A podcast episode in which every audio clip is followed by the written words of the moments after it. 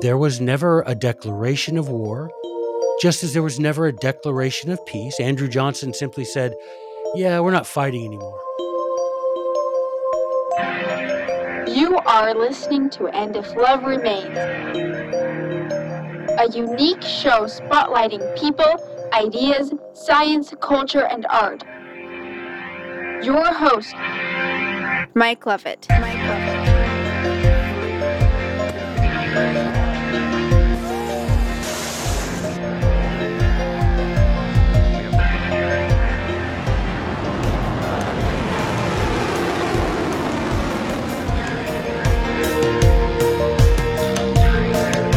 This is Mike Levitt, your sometimes virtuous, occasionally vile, but always virile host. And with your help, we will make this podcast, this show, this, and you're going to want this one to go viral, my friends. You're going to want this to go viral because we have, again, our, our good friend of the program, Dr. Joe Wolverton, on, the teacher of liberty. Welcome to the show, sir. Gracias, hermano. Un placer estar aquí con, contigo. I am very happy to be here with you. Let's do it. We, we, Uh, we. All right. I have not been on a podcast. Well, that's not true. I was on. What podcast was I on the other day? I a know you were doing a live stream with somebody a little a little bit ago. Yeah, I don't remember who it was. I now. saw Anyway. that after the stream. Oh yeah, that was yeah, that was um Dave Vance, who has an organization, uh, Tennesseans for State Sovereignty. Mm. And so of course, um, you know, groups like that are right in my wheelhouse because I live in Oh, yeah. Tennessee and and he's a good guy. Turns out his crazy story about me that I'd never heard of him. He'd heard of me and found out that I lived in Tennessee and he got really excited. And it turns out that we are both army brats. We both uh, lived in Europe for a long time. Uh, he ended up joining the army and retiring with the same unit that my dad retired from, the 101st Airborne Oh wow. and uh, yeah, it was crazy. We had all these crazy like points of of uh, connection between he and just uh, did not know that before. But he has a good show, Tennessee Informer, and like I say, it's not like one of those shows that you'd really care about if you're living in Arizona because he, well, I mean, he focuses on Tennessee issues. He there's a a state rep, or I guess he is he state rep, yeah, state rep that has a uh, a blanket nullification bill that he offers Mm. every session, and they're behind that, and uh, I'm behind that, of course, and so yeah, it's a very Tennessee centric show, but he's it's good information if you are in Tennessee because uh, today, of course, here where I live in Memphis is election day, Ah. uh, which well, uh, and that's you know, and the, always you know, as you can see with my favorite Joe Wolverton hat. there you go, man. Um, Rep, repping right. the merch. that's right. But but you know, states' rights is, is something I think you know. It, it's funny. There the, the the um the saying used to be, you know, anything that matters is all local. Mhm. um, and now it's it's become i mean who cares you know who cares who your dog catcher is who cares who your mayor is who cares who your state reps are um, Yeah. you know all we care about is if biden versus trump Yeah, I, there's a whole chapter in my What Degree of Madness book about that. That um, it's Potomac fever. It's catching you. You know, local politics is simply a stepping stone for national politics, which is anathema to the entire structure created by the founding fathers. They would they would have considered being president a step down from being governor, uh, whereas we can. If you're not president, you're not leader of the free world, and so you don't matter. right Uh, whereas those of us, you know, you, me, other people that have a correct understanding of the proper constitutional structure and the relationship between states and the feds, understand that as governor, you have immense, you have inordinately more power than the president. I mean, the president has next, I mean, uh, unless we're at war, the president or, or, eh, or with regard to um, foreign affairs, the president is next to powerless. Hmm. You know, he's a figurehead more than anything. And um, governor, whew, at least in Tennessee, governor has a lot of. And I, I imagine I know in Arizona, having lived there Well- for many years, yeah, the governor has a lot of power there too. but but i think you're right like it, it changes you know you know e- economics is all about finding out you know what the um uh, you know what somebody's motivation is and and Right. if your motivation is wrong then it, it causes all sorts of problems and you think about like for example if you're the attorney general of a state well your goal is to become the the governor. I mean that's that anybody who Right. becomes attorney general your goal is to become governor. And how do you become governor? You become attorney general and you put a lot of people in jail. You you don't care about civil rights. You don't care much about anything other than or or you care about two things getting money from powerful people george soros etc and and putting lots of people in jail so that you can show that you're tough on crime and, Yeah. can, and become governor. And then Yeah, from there you become governor you, you your goal is to become president Yeah, or senator, something federal. right And yeah, that that chapter in that book, "What Degree of Madness," that I wrote, the it just illustrates so much. And I remember insisting on putting that chapter in there because it's a hard, you know, it's a hard obstacle to overcome for most people to explain to them that your state government, your state legislature, your state governor is intended to be so much more powerful, but we enervate those offices by looking to Washington for everything.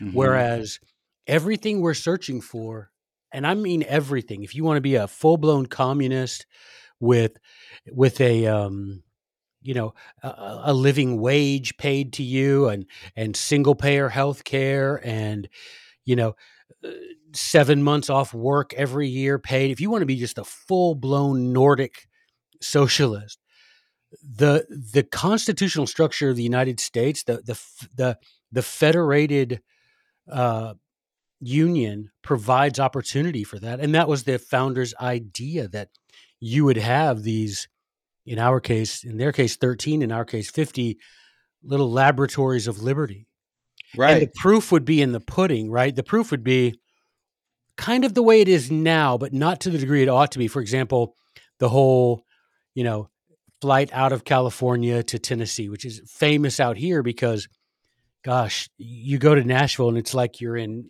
you know, Los Angeles East. right And um, the idea being that people are fleeing California for a state with, we do, we have no income tax here. We uh, have low property tax. We are very liberty minded for the most part. And so you have people fleeing out here. And that's the way it's supposed to work. Uh, but it's supposed to work the other way as well. That is to say, that street should be a two way street. If you're in Tennessee and you prefer socialism rather than trying to, you know, convert everyone in this state to, to your socialist ideas, go to California and, and, and, you know, you have a lot less, uh, a lot less work ahead of you to get to that place you want to get. And you probably get more traction and you get uh, more influence because you're Yeah. going to have people that are like minded. Whereas here, if you came out with a bill that says, you know, we're going to introduce single payer health care, it's not it's not going to make it out of committee. Whereas in California, you're liable to actually get that to be a a statute for your state. You know, Well, and and you know, it's funny. It, you know, I, I recently did a, a show where all I did was was recite the the speech that Patrick Henry yeah, gave. yeah, I saw you know. Yeah. at at the his uh, the the the Virginia ratifying Virginia convention for Yeah. for the the Constitution. Yeah. and you know, if you reading that speech, it helped me, you know, reorg not reorganize, but but re think about like what were these people thinking, and, and it's exactly what you're saying. Like he mentions, um, uh, I think Holland. Um, Yeah. Where he where he says, you know, there, there's a 400 year history of a republic where you had disparate, different you had kingdoms, you had republics, you had democ- you had all kinds of different city states and, and countries that were working together for for a common cause, and and that was the idea is that is that you could have all of these different, you know, as you say, laboratories working one another and just coming together for certain specific and and and very small reasons. Well, I think I wrote an article. I think it's been published already. I think I, I think it was yesterday that it was published, maybe the day before actually, about the Convention of States people talking about how um, they kept using the phrase "federal Congress," "federal Congress," and I'm like, there is no other Congress, man. There's no no state calls its Mhm. legislature Congress, and I said, and there's a lesson in that, man only the federal legislature is called Congress because only the federal legislature qualifies as a Congress. Because Congress means the meeting of ambassadors of various countries who come together to hammer out issues that they have in common. Well, that's only true of the federal union because you have 50, as James Madison says in Federalist 39, 15 sovereign and independent republics confederated in a union. Uh, and the government of that union is granted, which means in writing and revocable, is granted certain powers over a few and defined areas. And so when they were saying federal Congress, federal Congress, I'm like, do they think there's another one? And and the fact is they don't know. No one knows.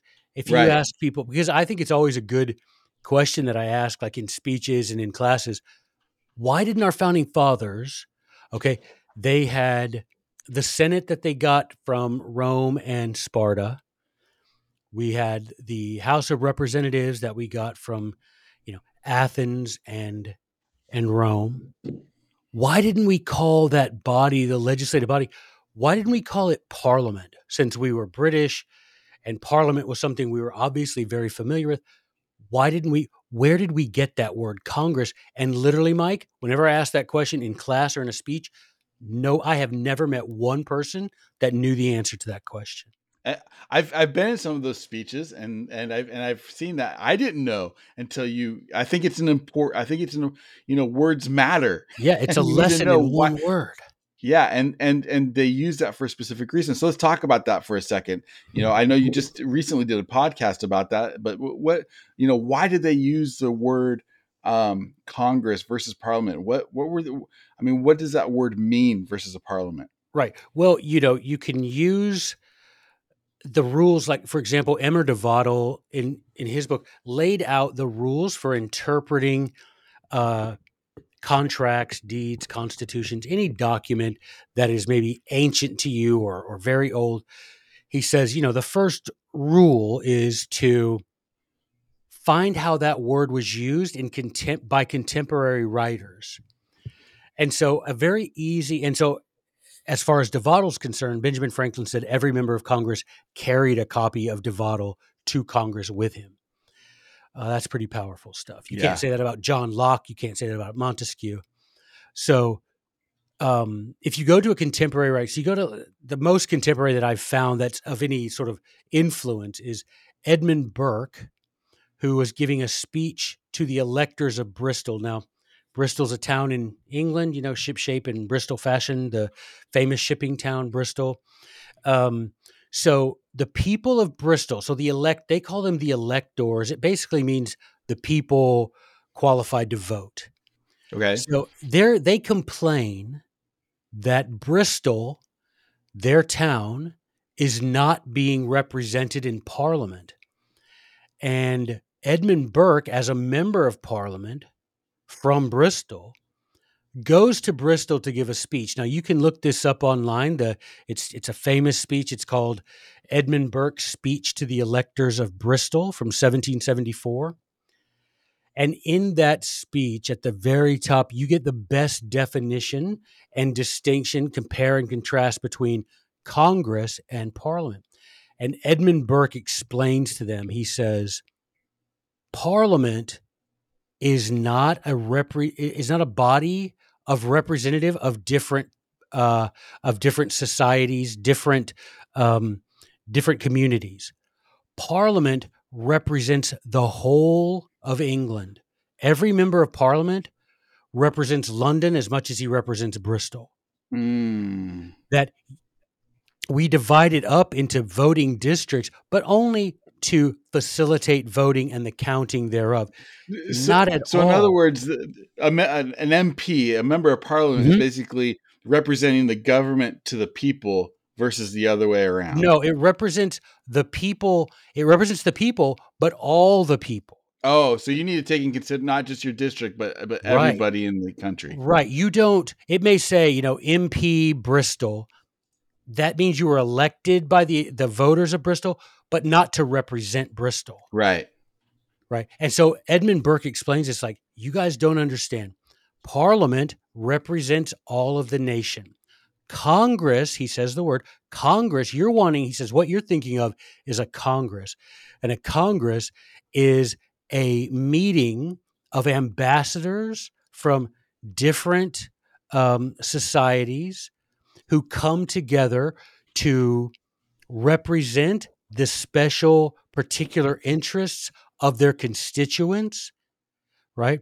At a meeting of all the other different ambassadors from the different countries. That, he says, is a Congress. And we don't have that in England, he says. We have a parliament. So, Mhm. no, the people in Bristol aren't represented as being people of Bristol. They're represented as, as being British, as being English, but not. And so, if you go, so then, so that's one place we learned that the difference between Congress and Parliament. And then you go to Samuel Johnson's dictionary of 1786, and the, de- the definition is, you know, a meeting of ambassadors from various uh, states to, uh, that's basically all it says. A, a meeting of ambassadors of, of separate states, meaning states, meaning political organizations. Right. And so Congress, that word was chosen specifically because we're not supposed to be one nation. We are a confederacy of 50 nations. And, And- so representatives of those distinct nations meet together for to hammer out issues that they have in common, which Madison says will be very few and defined because most of the things that affect your life should be decided by your state government. Right.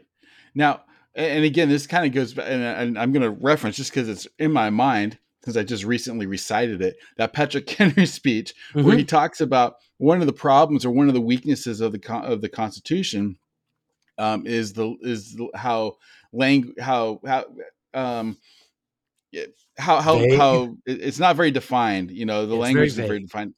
Yeah, and so one of the one of the points he makes is like let's look at let's talk about representation and let's talk about how many people thirty for every thirty thousand people you have at least one, um, and or or there'll be there'll be no more than I forget how the language is Mhm, said, mhm, but my point mhm. is like that has been morphed and it's it's totally legal under the Constitution the way it's been morphed because it it wasn't set specifically, Right.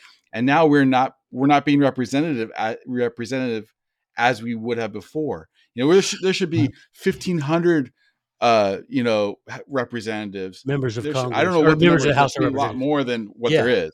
Yeah, and um, that isn't clear. I mean, if you look, Mike, if you look, let me, let me get this. If you look at the black letter of Article Two in the Constitution, there's nothing that says we have to have a presidential election every four years.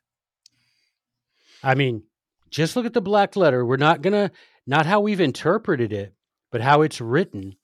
It simply says that. Let me turn it over here. It says the executive. So, Section One of Article Two, the executive power shall be vested in a president of the United States. He shall hold his office during the term of four years. Okay, well, if I hold it for ten years, I've held it for four. Right.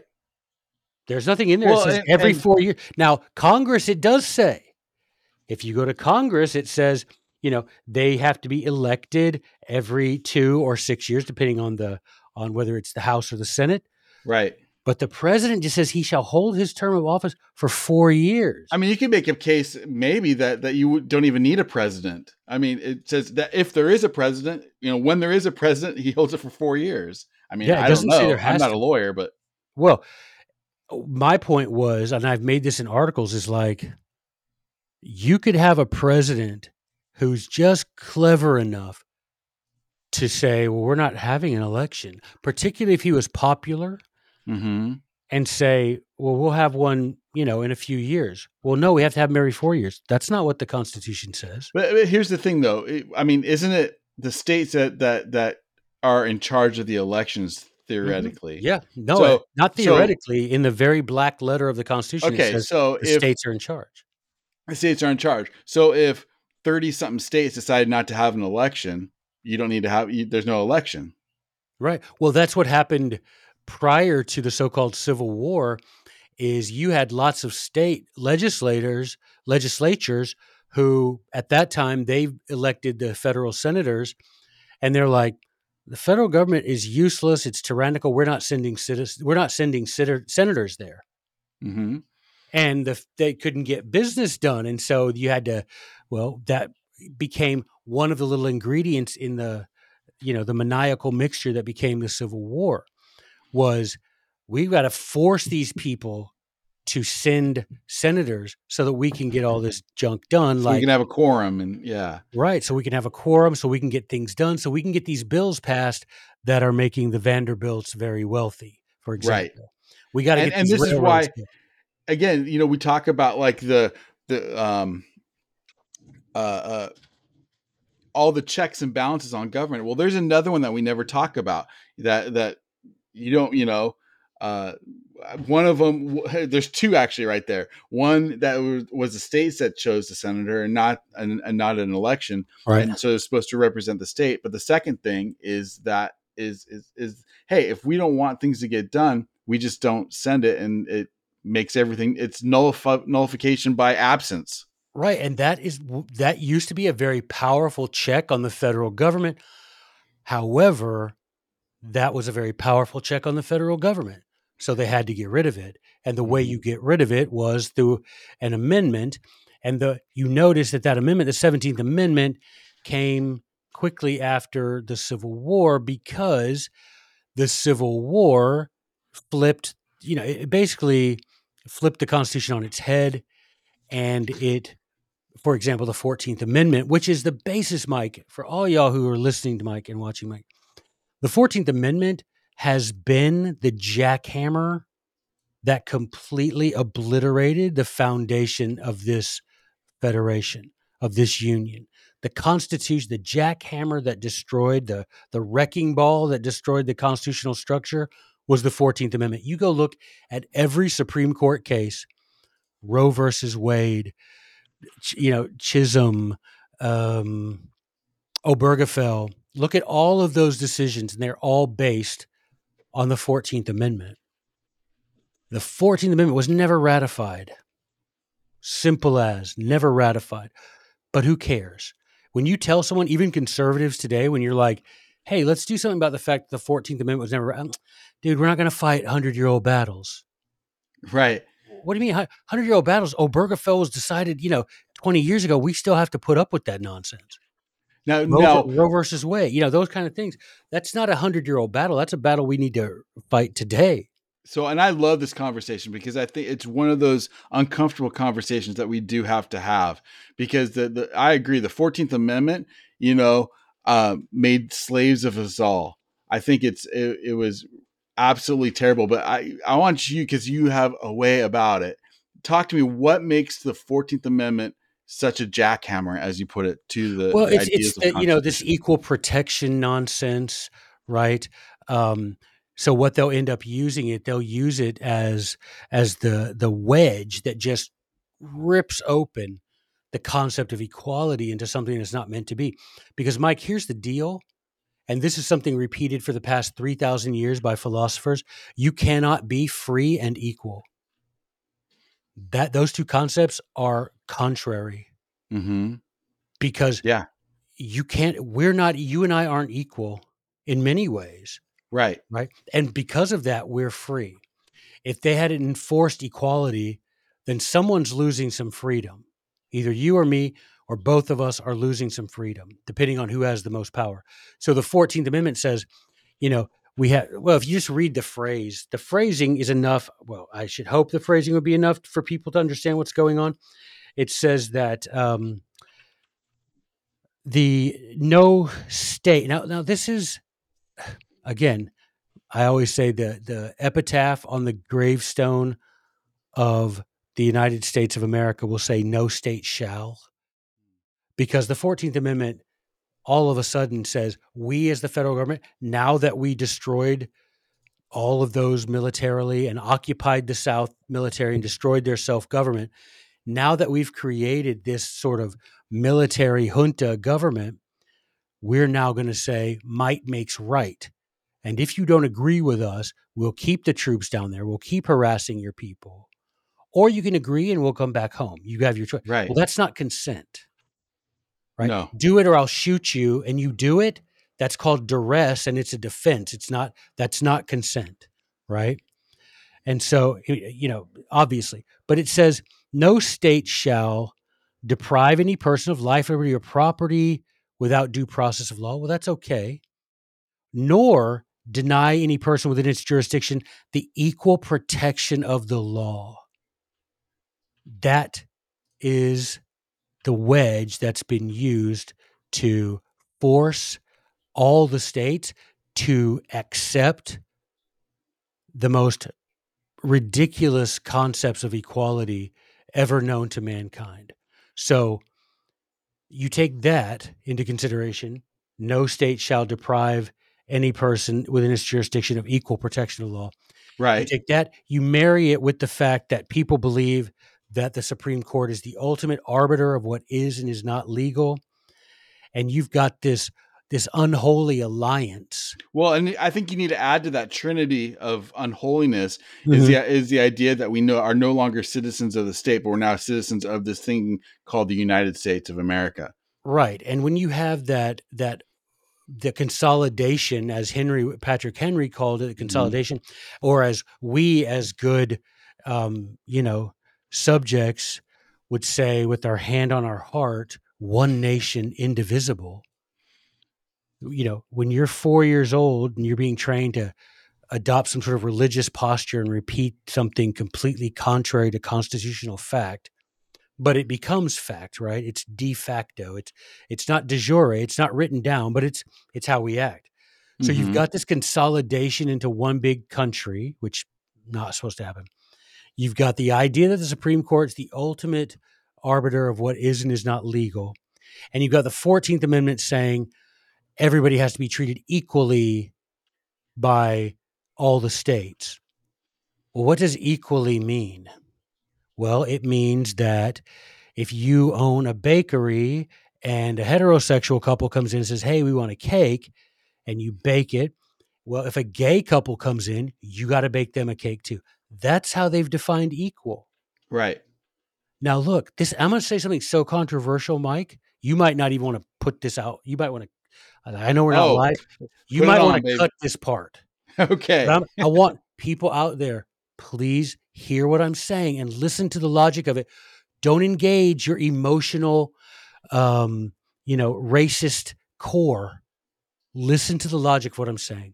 So, for example, the 14th Amendment was used to force property owners to serve black people. Now, prior to that, and not only in the South, please crack a book. New York was one of the most racist states. To this day, is one of the most racist states. I've never seen racism. I live in Memphis. My whole family's lived here for 200 years. I've never seen racism. I've seen economic bigotry, but I've never Right. seen, oh, that's a black person. Let's not deal. No, that's ridiculous. But right. now think about this: the Fourteenth Amendment. So you had a situation where if you owned a hotel, you could refuse to to rent a room to black people. There was nothing saying you couldn't do that.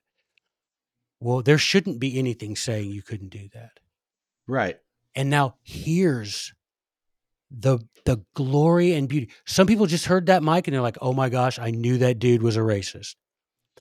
Think about this. It's the complete paradox that the free market causes in ignorant people's minds. If I say you as a hotel owner should and do in fact have a right not to serve a black person and someone hears that and they says that's racist that's someone who has been taught to call black white and white black because mike let's say you and i both have a hotel in uh, i don't know let's pick a town um uh i don't know chattanooga tennessee both of us have a hotel in chattanooga Okay. and you serve anybody you don't care black white asian indian you don't care whereas i have a sign on my hotel that says whites only now you can go and try to use the law, the 14th Amendment, which is no law, but you know what I'm saying. Right. And you can you can force me to accept black people. Is that going to make me less racist? No. No. Is it going to make me more money? Yes. Is that going to deprive you, the most non racist, we serve black people guy? Are you going to lose money? Yes. yep. Because the government steps in there and through this twisted notion of equal protection will deprive you of the benefits of your of your virtue and it will redistribute those benefits to the wicked. Right. So I end up prospering because now black people can stay in my whereas you end up being damaged because now you cannot enjoy the benefits of your virtue. Of, of a of a natural monopoly that you created. I didn't You- create it. You created it. Right. Otherwise, you would have had all the black. But once we get this notion, and once we get kids from the age of five to 18, and we teach them equal protection, equal protection, e- you have to treat everybody equally. But here's the here's the other problem is that it totally flies in the face and is a hundred percent 180 degrees away from the First Amendment, which gives us the right to associate with whoever we want to associate with. But you don't have Eh. that right anymore. I that I, that's what I'm saying. Like like that right the, the 14th Amendment basically destroys the First Amendment. 14th Amendment destroyed the Constitution, Mike. Fair enough. And it never would. I mean, guys, I've written an article. I, I just looked at it the other night because someone asked me to send them a link to it. And I'm I don't like my work. I'm not one of those people that are proud of the things I do. But that article is really well done, and I broke it down really well. The Fourteenth Amendment was never ratified legally, and so if you take that Fourteenth Amendment and and today, like I said, I've tried to get to recruit people to this cause of of having it uh, you know brought in for question let's let's review the record let's review the votes nobody has the stomach for it because they're like mm, that's a hundred year old fight we're not going to put we're not going to put effort into that when we'd rather fight over let's eke out a 1% tax decrease Right. Well, can you can you give a quick Cliff Notes version because because I I had heard it but I haven't looked into it. yeah So- i'll so send you Cliff the Notes link version on, how it was not ratified. yeah i'll send you the link to the article and you can like put it in your show Okay, yeah, we'll whatever. put that in the link. Perfect. But the Cliff Notes version is that, boy, the Cliff Notes version. Okay. Is there a Cliff Notes version? Well, I'm going to try. I'm going to try. And this is another thing. No one's going to listen to your podcast after today, man, because now you've had Joey say that people should be allowed not to serve gays, not to serve black people. And people are going to be like, that dude. But understand. Which is hilarious because you said exactly the opposite. Right. You should be allowed to. Well, you should be. No, that's what they're saying. They're going to say, I heard him say that it's okay for not you not to serve. It is okay for you not to, because that will end up benefiting those people who Mm. are virtuous enough to not care about someone's you know skin color. But Yes. anyway, don't worry about that. Right. And the same with the bakery, man. Yep. Don't go to the attorney general and say, You've got to shut down Joey's bakery. He refused to serve me and my, you know, partner. No, go to the guy who serves everybody, man. Well, because it, it, it it's again it creates that consol- uh, consolidated power. Consolidated government Yeah. means consolidated power, and now they can you know they they Okay. have the inference to go into everybody's life and muck it up. Right. So the Cliff Notes version is Abraham Lincoln, when reading the Constitution, he could not exercise certain powers and admit that the South was at war with the Union because his powers would be more restricted in a in a time of war than it would be mm-hmm. if he claimed it was an insurrection. Well, an insurrection is not what happened because there was no attempt to overthrow the government of the Union. It was simply, we're leaving the Union, right? So if you belong to a club and the members of that club start, I don't know, every, you know, you meet once a week for an hour and you have dinner and you talk about politics. Well, you get there and they everybody's smoking and you're like, yeah, I don't want to be in this club anymore and you withdraw. Well, okay, that's that's fine. You ab- absolutely have that right. But what if you're let's say there's 30 members of the club. And every week, y'all have a big dinner. And the non smokers are paying the bill for dinner. And once the non-smokers are like, yeah, everybody's smoking, we're out, and y'all start to leave, and they say, hey, now we can't have the kind of dinner we used to have. Drag those people back in by force. Right. That's what the Civil War was. Well, it was no Yeah. war at all. Because, and how do you know this? There was never a declaration of war, just as there was never a declaration of peace. Andrew Johnson simply said, yeah, we're not fighting anymore. Well, okay, I thought you said it was a civil war. Well, civil war means two or more two or more entities fighting for control of a government. That's not what happened. Right? I wasn't trying to change you from people who smoke to non-smokers. I just didn't want to hang out with smokers. I didn't say you should stop smoking. I just said I don't want to be around you when you're smoking and I'm out. Right. That's all that happened. So there was no civil war and it was no insurrection. There was no attempt to, you know, to overthrow a government at all. There was no attempt at any of that. But Abraham Lincoln saw and said, okay, here's what we have to do. We have to pretend it's an insurrection. That that constitutionally endows me with uh, a wider latitude of power. And so after that was all, you know, carried out and after the the uh, South was defeated militarily. Now, Abra- now think about this. You got this is some people think this is too complex. It really isn't. According to Abraham Lincoln, the states never left. Okay? They were simply in a state of insurrection, but they were still states. Now, after the war, so to speak, the government said, in order to rejoin the Union, wait a minute, I thought we never left the Union. In order to rejoin the Union, you have to ratify this slate of amendments, including the 14th. You have to ratify the 14th Amendment. So we're not states? No. But the Constitution says only states can ratify amendments. Right. So you you guys have to do that. But you just said we weren't states. No, you are states. Oh, good. So we can send representatives. Nope, not until you ratify the 14th Amendment. So we're not states. Nope. Then how do we ratify? Because you're states. You never left the Union. Wait a minute. You just said we did and we have to get back in it. How do we get back in something we never left? Just vote. No, that doesn't make any sense.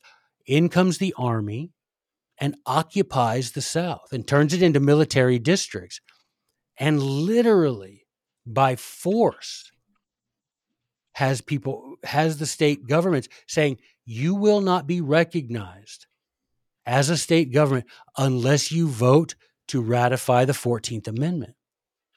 Even so states voted no. Oregon voted no right? Illinois new jersey. You had states saying wait a minute this is not constitutional. You had the fact that they would kidnap representatives who were voting against it and hold them so they couldn't show up for the vote. I mean, this is all historical record. This isn't conspiracy theory. This is fact, and you can read it. And it was never, but once they got the requisite number of states, they said, done. It's been, wait a minute. So now Hmm. we're states. Right. Now you're states. But five seconds ago, we ratified an amendment to get become states again. Right. It's weird, but that's what happened. That doesn't make any sense. No. So it's unconstitutional from beginning to end. That's the Cliff Notes version. But now when you read the full story, it's it's so it's it's despicable and to think that that happened if you read if you took the names off of that story, you would think it was some banana republic with some sort of military junta, you know, some sort of Nicaragua or or Panama or something circa 1986. Well, it, honestly, it sounds a whole lot like the end of the the Roman Republic with all this infighting and all of this. You know, I mean, that's what it sounds like to me. It's but you you have a great article, by the way, on the on uh, the Battle of Philippi, and and um, you know, and and and it, you can feel that same kind of tension of just like the circular arguments and and the the lust for power that that people had in order to do whatever it took. It didn't matter Right. what was legal, moral, or otherwise. Right. And you had the Senate, you know, when Augustus, when Octavian became the emperor and became Augustus, he, the Senate were like, well, we're not going to show up. Senators were like, why are we going to show up? And he's like, because if you don't, people will realize that we have a king and we're not allowed constitutionally to have a king. So Augustus would have legionnaires, would have the members of the military drag these senators to the Senate Yeah. building just to sit there all day to pretend they were actually debating. And he would have the consuls sign off on them. He would have the Senate sign off, the tribune sign up. But none of none of it was real. It was all a facade of republicanism, cover you know, a thin, thin, diaphanous veil of Right. republicanism covering this absolutism, this autocracy. And so, yeah, that's what happened in the 14th Amendment. So you had, you're not a state, and if you want to become one again, you have to ratify this, but only states can ratify. Wait a minute. Then how can I ratify? Just do it. And Just even when states said no, and then you had, I mean, this is okay. Another sort of controversial thing about the 14th, you had a change of legislature in many states that had voted. So Mhm. let's say, uh, let's say Arizona, the current legislature votes to ratify the 14th. Well, before enough of the states do, before the 14th Amendment becomes the 14th Amendment, when it's just a proposal, by the time it's working its way through the necessary number of states, there's a there's an election in Arizona, and they have an entire not an entire new crop, but they have several new legislators elected, and they bring up, okay, let's vote on this 14th Amendment thing. The president, the Congress, the federal government said, no, no, no, you've already voted. What do you mean already voted, Kimosabi?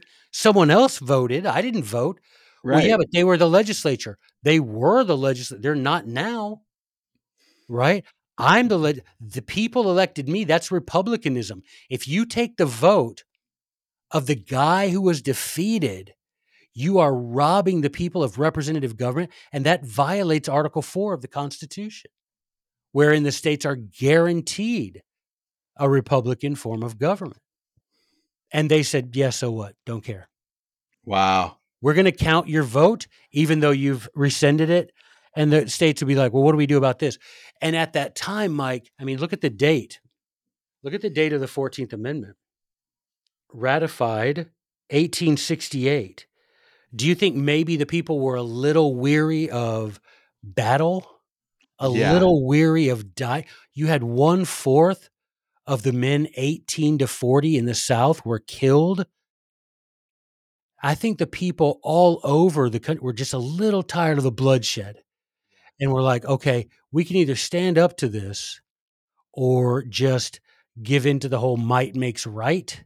And we can say that, fine, whatever. Even though, but I'm telling you, when I, I'll I'll send you the link and Yeah, do that. story, the story, it's it's really disheartening because again, why does it matter? People are saying that's a battle. You're going to fight a war. You're going to fight a an arcane constitutional war that took place in 1868. I'm like, yes, because that phrase from that 1868 document is being used to force people to have drag queens read to children. Yeah.